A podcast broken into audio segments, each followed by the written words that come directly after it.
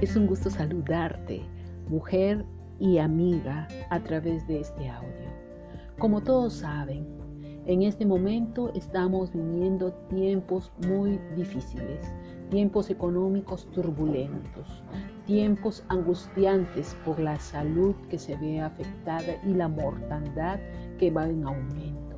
Las empresas grandes y pequeñas, así como las organizaciones no lucrativas, han tenido que disminuir su personal pudiendo ser alguna de nosotras una de aquellas tantas mujeres que han sufrido la pérdida de un ser querido o de un puesto de trabajo.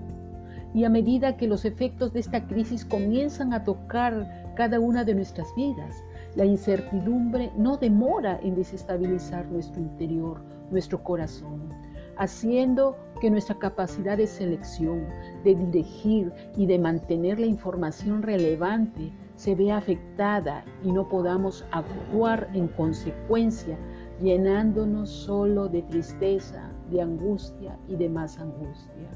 Aunque contemos con un sistema de apoyo visible, el cual agradecemos, algunas tenemos todavía trabajos, tenemos amigos, cuentas de ahorro, está la policía, están eh, las enfermeras, el personal médico, el departamento de bomberos, que nos brindan al momento su apoyo incondicional. Tenemos que reconocer que no es suficiente. Por eso el poeta eh, y cantautor de antaño, basado en su experiencia, nos comparte a dónde él recurría cuando se encontraba totalmente angustiado. Él nos confirma la existencia de un lugar ideal, el cual muy pocos conocen porque no confían, porque otros no han querido compartir la información, otros porque no le creen. Son muy pocos los que lo ubican porque dudan que exista. Por eso a través del canto nos invita a ir a Dios.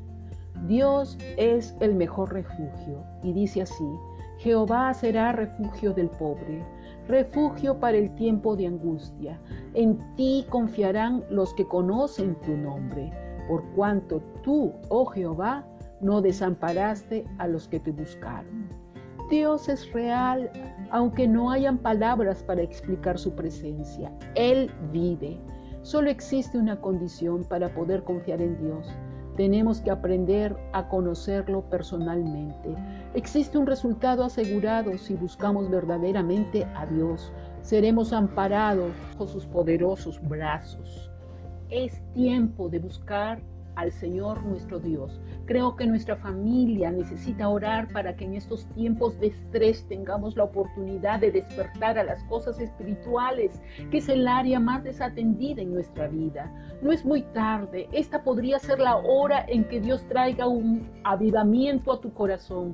Espero saques el mayor provecho a esta gracia. Por eso te animamos, amiga, mujer, a seguir compartiendo estos audios con otras mujeres que necesitan, al igual que tú, el alivio para sus corazones atribulados. Conmigo será hasta otra oportunidad. Shalom.